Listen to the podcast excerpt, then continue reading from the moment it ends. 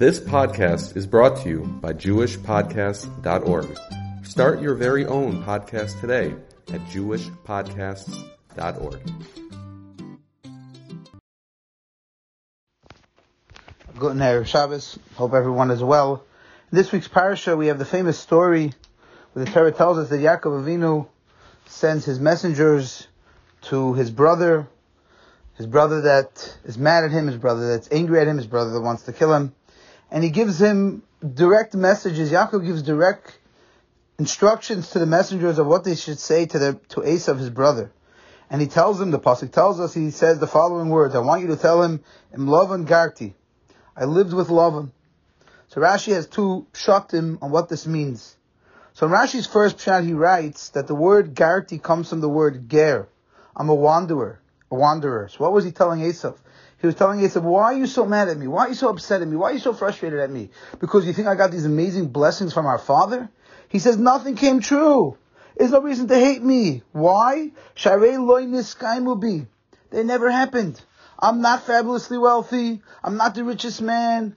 I'm a wanderer. I'm a ger. So don't be mad at me. There's nothing to be jealous of. And let's put this past us. So the son of the Brisker Rav, Beryl asks a very basic question on this Rashi.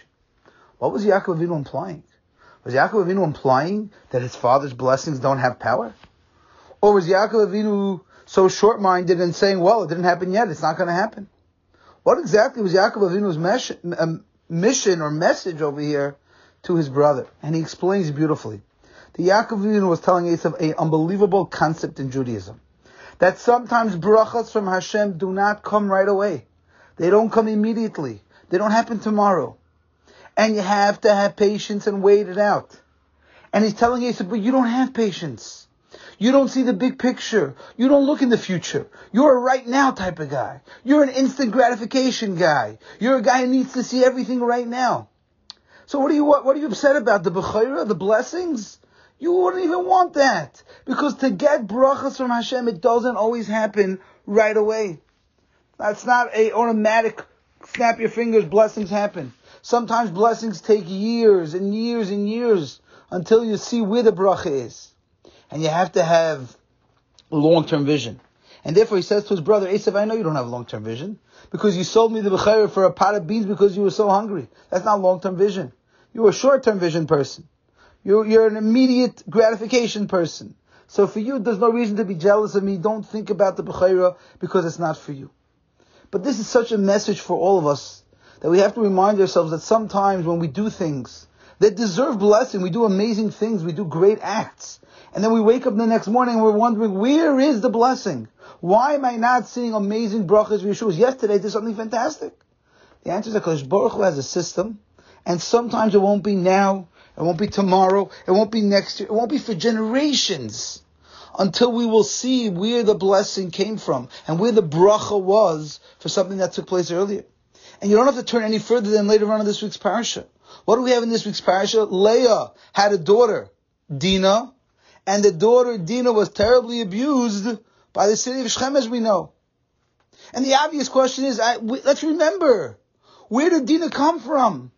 Dina came from Leah's compassion. We spoke about it in Shul last Shabbos. That Dina's entire birth was all about Leah not thinking about herself. It was such an amazing heroic action.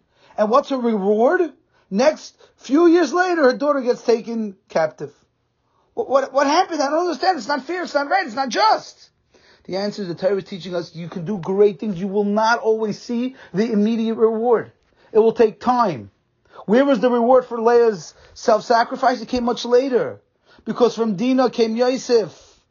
And then Yosef became the ruler of Mitzrayim. It took a couple generations. Sometimes in life, we will not see the reward for what we did.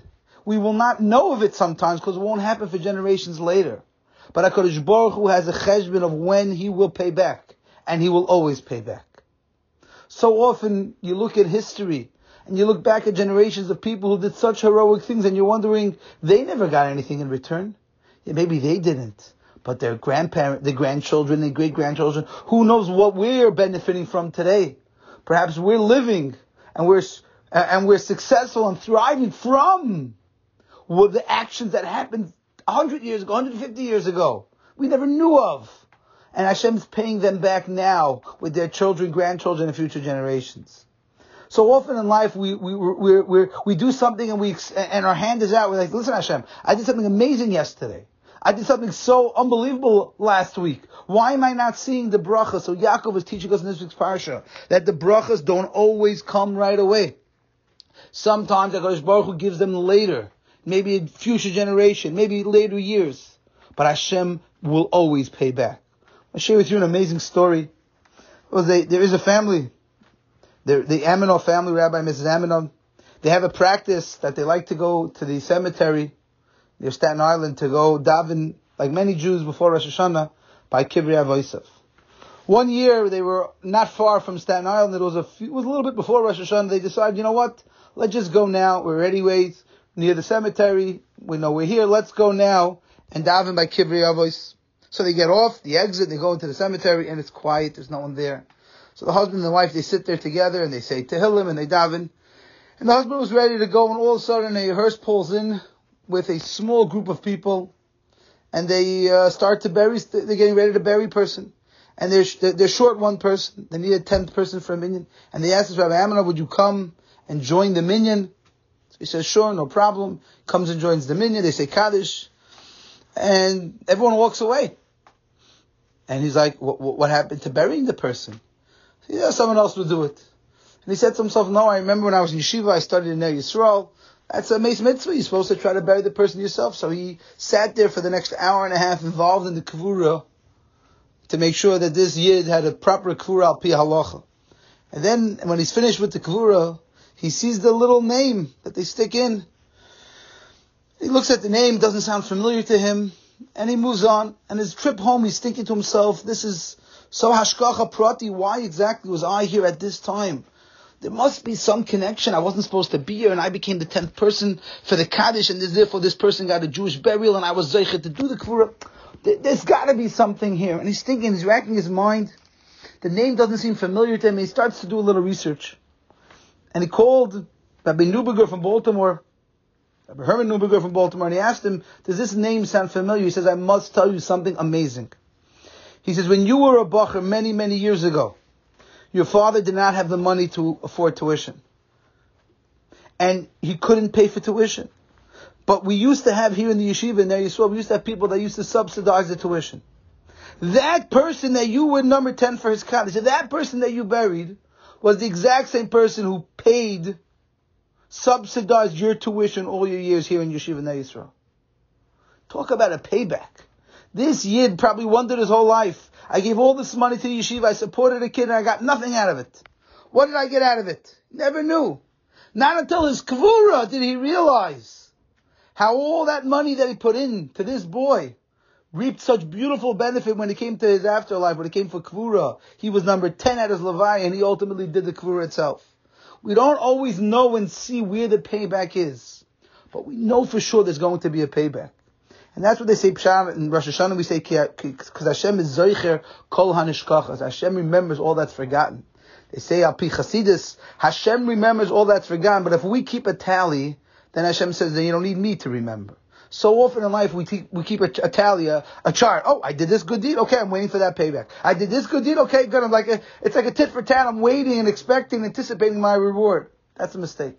We do good deeds because we're supposed to do good deeds. We do chesed because we're supposed to do chesed. And we believe and we know there'll be a payback. When, how, that's not our job. And this week's parasha, Yaakov is reminding us, and don't expect it to be tomorrow.